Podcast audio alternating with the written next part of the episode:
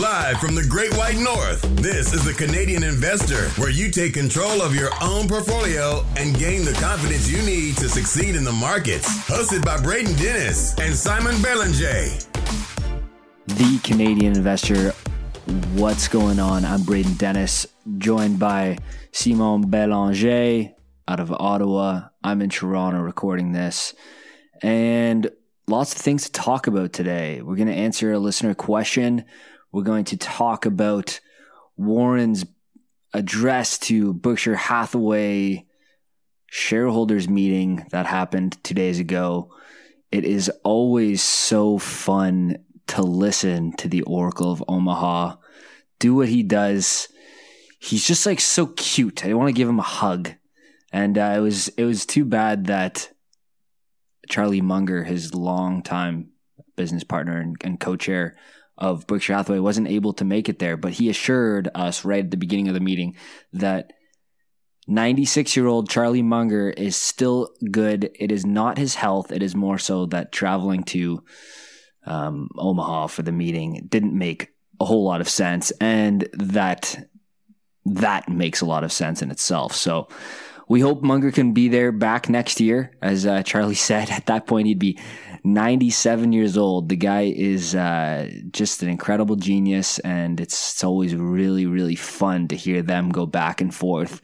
They're so witty, they're hilarious, and um, just extremely smart. So it's always very fun.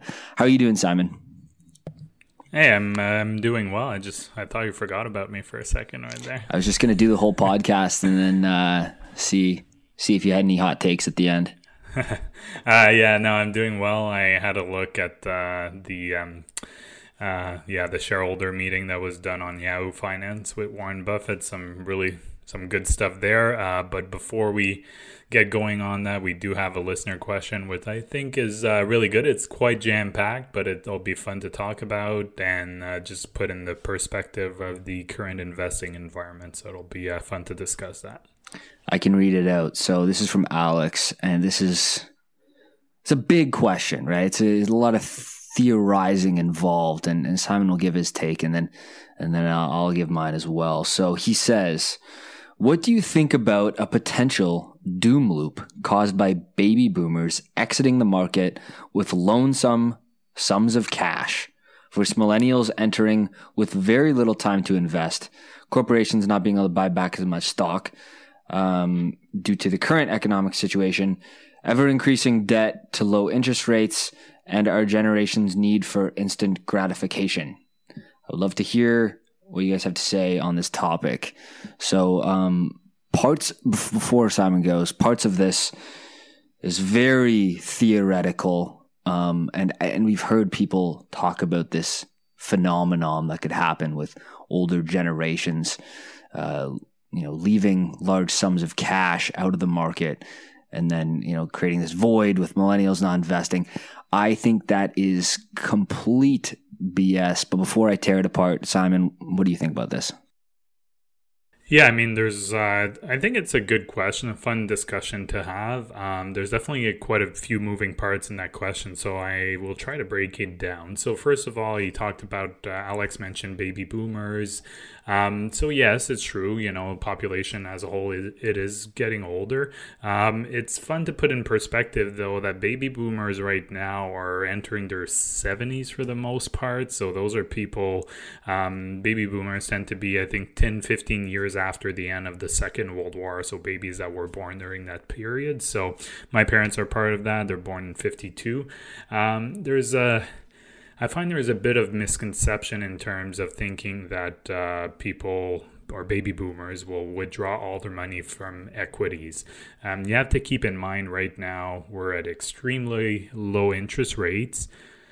The life expectancy is also getting higher. So if people want to like you know the theory would say just you know liquidate all their equities and then just put it in fixed income well they will probably have a hard time just keeping up with inflation. I was looking a bit uh, before we started recording, and the treasury bonds in Canada and the US, so they're fairly similar in terms of what their interest rates is on them. So the just to give you guys an idea, so the 10-year treasury bond in Canada is yielding less than 1%. And if we're looking at the 10 year in the States, it's about the same. So it's actually a bit lower. So it's 0.64%. So if we're just going with the traditional inflation of about 2% or so, um, you're not keeping up with the cost of living if you're putting everything in very safe fixed income. So what are your options in terms of that? Then it would be obviously equities. Um, you can also invest in real estate. There's other things, but for the most part, I would think most people will keep their money in equities for that reason. Maybe not everything. Obviously, they'll probably, like we've mentioned before, if they have five years worth of expenses, usually you want that in safer assets. But beyond that, if people are living until they're 85, 90, or, you know, like Charlie Munger, 96, or past that, um, they need money to fund that retirement and they won't get that in fixed income. So I think it's a bit misleading for that. There's also withdrawal schedules that are required. So most of that money is most likely tied to registered accounts. So retirement registered accounts, whether it's RSPs in Canada or similar accounts in the US, 401ks, for example. Um, so there's a there's a bit of a penalty too for people to withdraw that money. Um, there's not an actual penalty, but when you do withdraw that money, it's taxable income. So if someone were to sell all their assets and then or is all their equities and then just withdraw that money, they'll get taxed up to the wazoo. Of course, like I said, they could just sell their equities and put in fixed income, but then you don't keep up with inflation. So I think that's where there is a bit of an issue with that theory that the mass exodus from baby boomers will cause the market to go completely down. Um, it's true that younger people will have less money to invest, but then again, baby boomers will probably have to keep a decent portion invested in equities. So that's the first part of that. Um, the buying back stocks, I don't think that's a bad thing, to be honest, that uh, businesses are buying back less stock than they used to during this 10 uh, year bull run. What really, to me, the 10 year bull run showed is that companies are terrible at buying back stock. Um, they've bought stock back at incredibly high prices, and if you look at different studies, that's what you'll find is that most companies that do buy back stock don't do a very good job of doing it. So I personally don't see much of an issue with that. If the company's not buying back stock, they can either pay dividends or keep the money to reinvest in the business and make sure they keep surviving during these difficult times. Um, so that's my take on that part. Um, the low interest rates and instant gratification that you can see in the younger generation. Um, that's the issue with low interest rates. So when you keep interest rates low, you're essentially in- incentivizing people to borrow and spend that money now.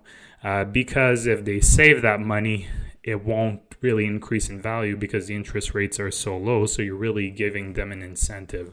And I think that's where the biggest risk is probably located is these low interest rates and the incentive it gives people and businesses to keep borrowing money and the high level of debt is, I think, the biggest problem uh, going forward. Uh, we're at historical levels, whether you're looking at corporate debt or individual debt. So, from all of the things that Alex mentioned, I think the uh, the debt aspect is definitely the one that would be the more worrying in terms of uh, my philosophy. Um, I've said it before. There's a reason why you want to diversify, whether it's asset classes, whether you want to be fully invested in equities or have a bit of diversification, whether it's real estate, whether it's a small portion in cryptocurrency or Bitcoin, like I mentioned before. I know Braden doesn't have that, and that's fine. Like, we don't have to agree on everything. I know we agree on a lot of things, but, uh, you know, there's different ways to look at it. Uh, but yeah, that last part is the one that would be the, the greatest risk for me. It's a jam packed question. There's no, there's no, no doubt about that. Um, let me just take a, a step back on the whole uh, baby boomers, like this idea that they're all going to withdraw from equities on the same trading day and have some circuit breaker trigger is just bonkers to me because for some reason, I don't know why, for some reason, society thinks that the baby boomers have been on the verge of retirement for the last 15 years. Like they're just always 64, 65. The, that is the youngest year, 64, 65, of the baby boomers right now. So most of them are in their 70s. A lot of them are not working. A lot of them have already moved out of equities into bonds or continuing to hold equities because they want dividend income, whatever it may be. And I think that's a good idea for them. But that theory, and we've seen it been thrown around, I think is a load of crap. That's just, uh, you know, what I think. Because long term, there's been generation turnover after generation turnover.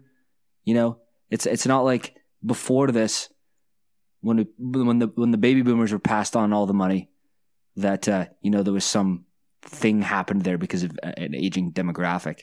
I think that much other forces move markets more than that. So, very interesting question. It's fun to theorize about this stuff. It's also fun to theorize about how, you know, different things impact the market. Like if, if everyone moves to this passive indexing style with ETFs, you know, will there be some more massive panic sell off or will the market never crash because, um, you know, everyone just buying and holding passive investments so it doesn't go down as fast. Well, me, you've already debunked that with extreme, the most extreme market volatility we've seen in 2020. So, yeah, it, it is fun to theorize about the stuff. I agree with it, but a lot of it, uh, you know, doesn't make a whole lot of sense. Just think about it logically. And thinking about it logically and taking a step back, listen to our man, Warren Buffett. Uh, he basically went on for an hour before, you know, getting to the juicy stuff. But what people really want to know is why did you sell 100% stakes in all of the airlines and all of the major U.S. airlines? And Buffett was a huge holder of airlines before this. Um, so yeah, he basically talked about for an hour before all that of why you don't bet against the stock market and why long term investors will be rewarded and that you know drawing endless parallels between what's happening now and what was happening you know during his youth. You have to remember this guy bought stocks at 11 years old. He has seen everything. And we're also dealing with a guy who's extremely intelligent like like mensa off the charts iq he has seen it all. So when when he has when he goes up there and, and says how you should be reacting, you know, how you should be looking at the markets right now. Just just just listen to the man. He he knows what he's talking about. His wisdom is incredible. So if you haven't listened to that as well, maybe Simon, we can link that to the show notes. There's YouTube video that uh, Yahoo Finance uploaded that I'm looking at now here. So let's get to the juicy stuff here, Simon. Buffett exiting all airline positions. What is your thoughts on this?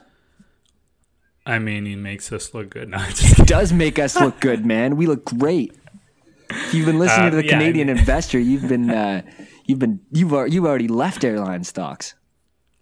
Yeah, I mean, I like I think we had talked about Air Canada already and how we were lukewarm of entering uh, the travel and leisure industry and the airline industry for obvious reason because we didn't know what kind of it, like we knew it would get back it would get back in operating to a level that's more than 10% of what they had last year but at the same time we don't know exactly what level that's going to be. Is it going to be you know 40 50% is going to be the new normal um, that could very well be and no one really knows um, one of the things that was announced by all the us airlines and i think air canada and westjet too is that we um, will be required to wear a mask when we travel. So that's one of the changes. Um, I know some of the airlines have also mentioned that they would most likely uh, restrict seating and potentially just having just half of the capacity of the airplane to be available for booking. That way, they make sure that um, people are physically distancing as much as they can. But that really just says you know what uh, Buffett is saying is they don't really know how to value these airlines companies going forward. Um, there's two main themes that I got from him. First of all, the debt level. So the fact that they're getting these huge bailouts from the U.S. government, and of course you can create some parallels with Air Canada and Canada, um, is that they're getting a lot of debt. And he was getting, he was saying that uh, no, that's not something they're comfortable with. When they also invested in airline companies, they're they had a certain upside that they saw in airline companies. Um, the problem with that is that upside was based on how they were operating at the time. No one could have foreseen the pandemic that he granted that that the CEOs in general did a good job, uh, but it's something that was out of their control. But he did also say that that completely changed their view on investing in the airline uh, stocks, and because they could no longer project future earnings, they thought it was better, or he thought it was better, uh, just simply selling their position. I think it's the four major airlines in the states. I think it was American, Delta, Southwest, and I can't remember the last one. But regardless, it doesn't matter. Um, I thought it was really interesting for the last part of this is that it goes to show you that even Warren Buffett, and he'll admit it, he made a mistake investing in them. Well, even Warren Buffett makes mistakes, and he's seen as the greatest investor of all time. I've made mistakes. I'm sure Braden has made mistakes in the past. Whoever you're listening to us, I'm sure you've made mistakes. You'll make mistakes when you're investing in the future. But what's really good is when you notice that you've made a mistake, if it no longer holds true what you were thinking about your investment, you know, sometimes it's just better off to cut your losses and not hang on to it because that capital that you're tying into that investment could in your assessment you could very well use it better somewhere else. So i think that's that's the main thing i took from the the whole airline uh, selling his old position in airline stocks.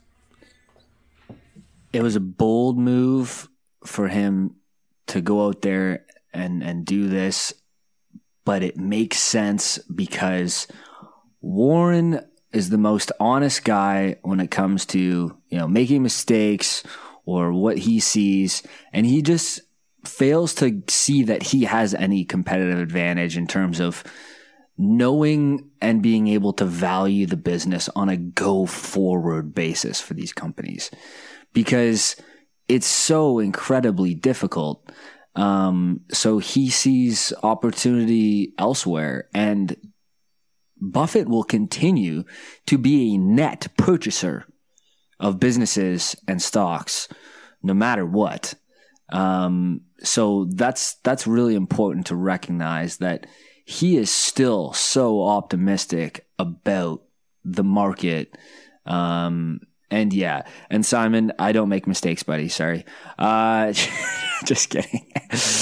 so and uh, the other things he had to mention, you know, he, he talked about oil prices going negative. He talked about interest rates. He talked about all that stuff. And it's no different than any other time he goes on CNBC and just says, Hey, I'm not betting against the market. I never will. It's done, it's done so well. It will continue to do well. So, you know, I see people short the S&P 500 during the pandemic. I've had a bunch of buddies tell me that they're doing that.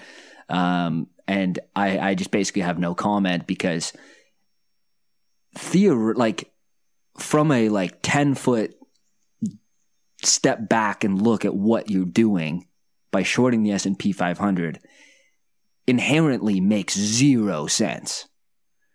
Zero sense. So maybe if you want to do some cool trade and make a bunch of money, sure, do whatever you want. But shorting the S&P 500 is just idiotic in a sense uh, to be to be holding that from for a long term time frame whatsoever because of what Warren has to say. Don't bet against the stock market. That has punished investors or pessimists in this case. So um, I think beyond what we were going to say, just listen to the to what he has to say. It's five hours, but the good stuff he, he basically goes through in an hour, and then um, talks about Berkshire and you know all the statements for another basically four hours. This guy is just trucking along. He's got his cans of Coke.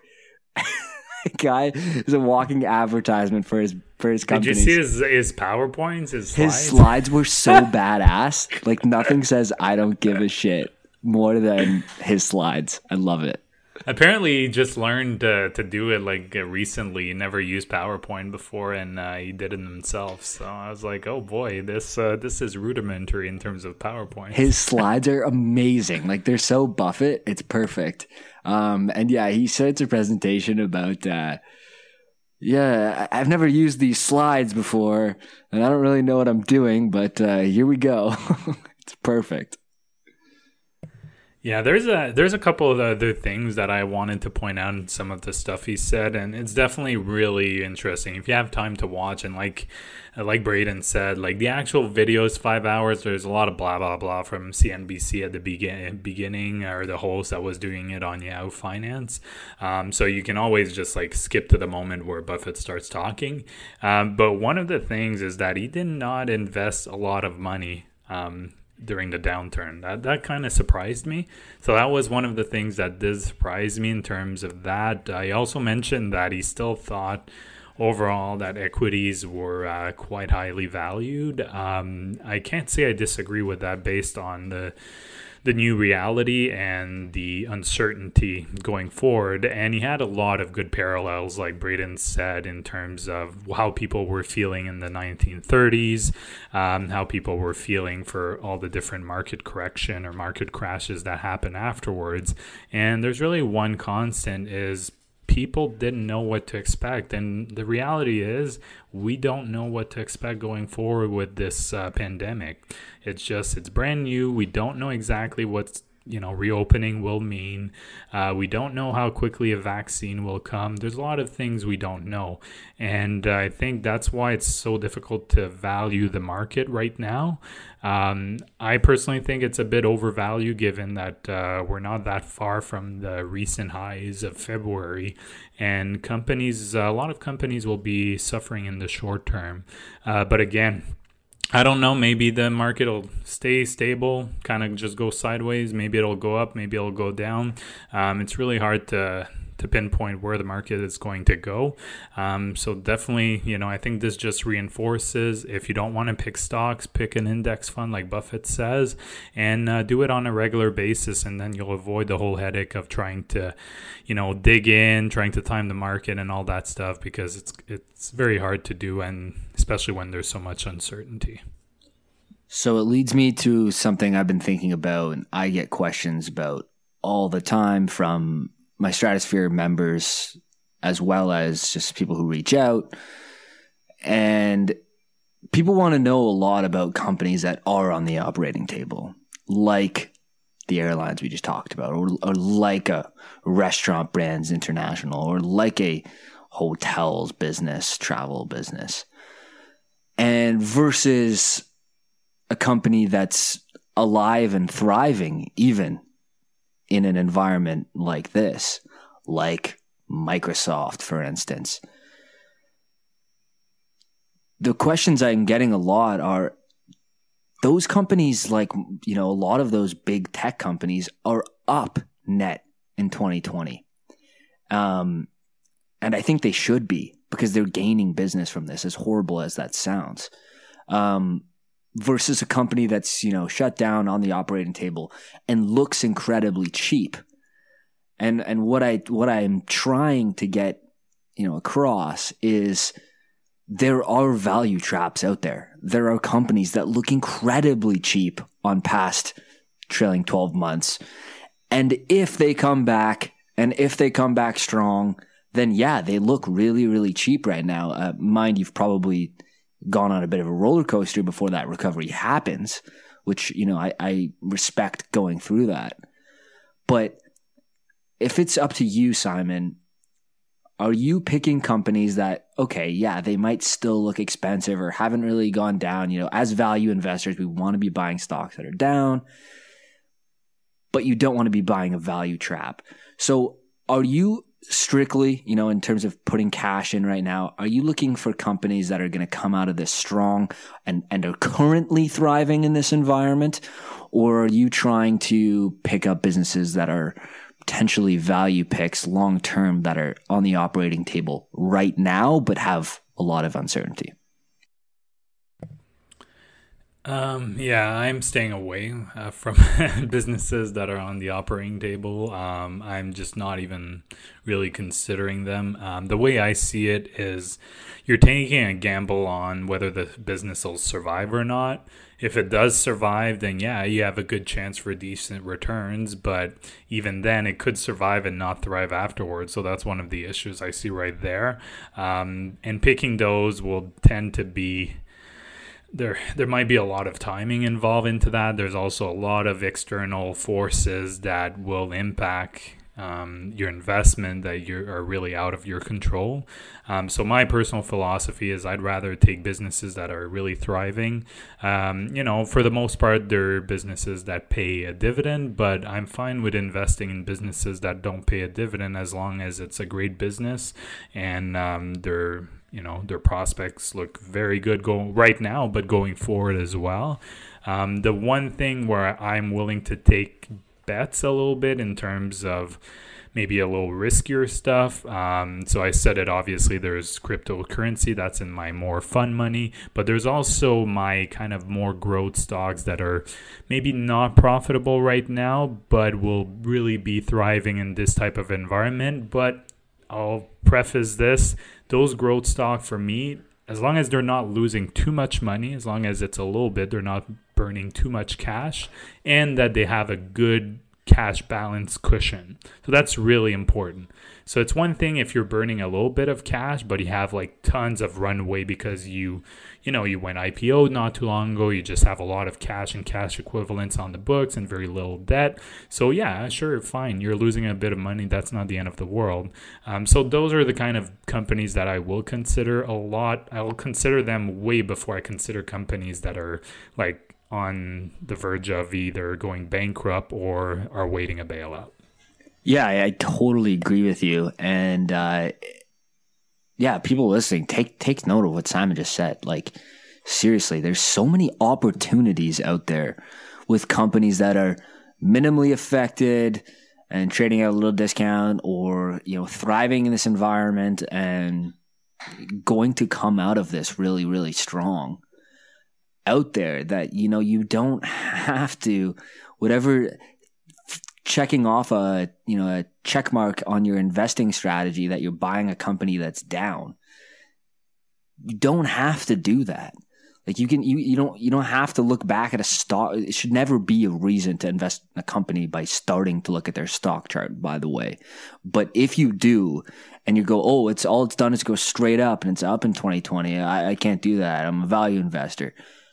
You know put that ego crap aside. You know, these are very good businesses that are going to come out of this stronger. They're going to come out of this better. Um, and they're available. You know, you don't have to buy something that's, you know, their balance sheet is deteriorating at the seams right now. So, it's a, a very good, it's very good points you just made, Simon. And, uh, you know, I, I fully, fully agree with you. Yeah. I mean, it's just about take like to me it's just about investing in good businesses and you know it's fine. We've talked about it again. If you want to take small bets here and here here and there on like riskier stuff that's fine. Just make it a small part of your portfolio. If you want to invest in companies that are on the operating table you know, I wouldn't personally, but that's really up to you. Just make it a small portion of your investments. That would be my best tip I, I would have for you. And if you guys are looking for just a random idea of like one of the companies I'm looking at right now, that kind of goes with what I was saying. Um, so I do like one of the companies I'm looking at very closely is Pinterest. So Pinterest is still losing money, but one of the reasons I like Pinterest is, um, I mean, I use it. I've used it a, a lot more since the pandemic started for projects, for even uh, just uh, also making recipes. Like I think I use it uh, like I must use it like six, seven times a week. Uh, all the women in my life that I know use Pinterest. Um, they've been doing pretty well overall. Um, they have a good cash balance, very little debt. Um, so that's the type of company that I look at. They're still losing money, but to me, it's a company that will has a lot more potential in you know in the next 2 3 5 10 15 20 years. So that's just an example. I'm not saying invest or not in it but it is the type of company i have on my radar. Simon i just learned you you use pinterest. It's very very interesting to me. Uh, we just lost about 57 subscribers to the uh, canadian investor podcast but that's okay. That's okay. I like the honesty um, no, it's a good point. The these are companies. Hey, what's wrong with oh, Pinterest? Man, it's nothing's wrong with Pinterest. I'm not going to go there. I'm not going to go there, man. Nothing's wrong with Pinterest. You're saying uh, mostly women use Pinterest? I'm not saying that, Simon. You're saying that. okay. You're, you're, saying that. Okay. okay. um, yeah, no, there's there's lots of companies out there that you know it's really hard when I'm saying this to just not be thinking about tech, tech, tech all the time. Uh, the pick for my Stratosphere members that released today, Tuesday, April 5th, or Tuesday, May 5th, sorry, um, is a technology company. Wonderful company here in Canada. And yeah, they're getting business from this. It's not, you know, they're not going to go out and say, hey, by the way, coronavirus awesome for business. You know, they're not saying that. Um, and they shouldn't say that. That's that's what's horrible. It's it's it's gross. Um, but there are the, um, this is a roundabout way of going. You know, there there are companies that are alive, thriving, and you don't have to buy, you know, a company that is unforeseeably opening. And I and I and I think that they will. All these ones will be opening their doors in, in 2020. It's just at what capacity, right? We have to phase this in correctly. And um, I'm not going to talk about that anymore because uh, I'm tired of people pretending that they're epidemiologists. So, um, is there anything else you'd like to talk about with Buffett's chat or his, five hour chat or, uh, you know, in, investing in companies at all right now? No, no, I think uh, that I think we went long enough about those things. It was a good question too from Alex. Thank you for that. Uh, if you guys have more questions for us, uh, I think I mentioned it on the the last podcast, but we do uh, have a Twitter account now, so it's at CDN underscore investing, all lowercase. So make sure you guys follow us. Um, we'll be Braden and I will post on uh, a regular basis, and we'll make sure that all the episodes are there.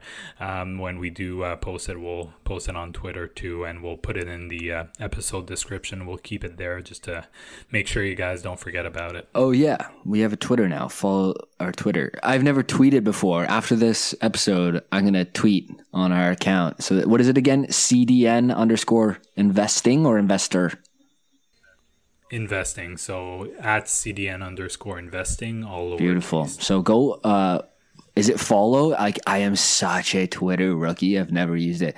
It's a follow. Yes, yeah, go, go follow, follow us. us, and also go follow my Instagram at Stratosphere Investing. We're gonna hit 700 followers. I'm uh, like mediocrely famous now. Not a big deal, guys. Um, we will see you next week. Go to getstockmarket.com constantly updating it, updating it after this call. Uh, lots of North American growth, dividend growth stocks. give you all the metrics you want in one place. And we will see you next week, guys. Thanks for listening. Go give us five stars wherever you're listening to this right now. We appreciate it a lot. The Canadian investor is not to be taken as investment advice. Braden or Simon may own securities mentioned on this podcast. Always make sure to do your own research and due diligence before making investment decisions. Thanks for listening to this episode of The Canadian Investor. To get a list of the top Canadian dividend stocks right now and other valuable investing resources, go to getstockmarket.com.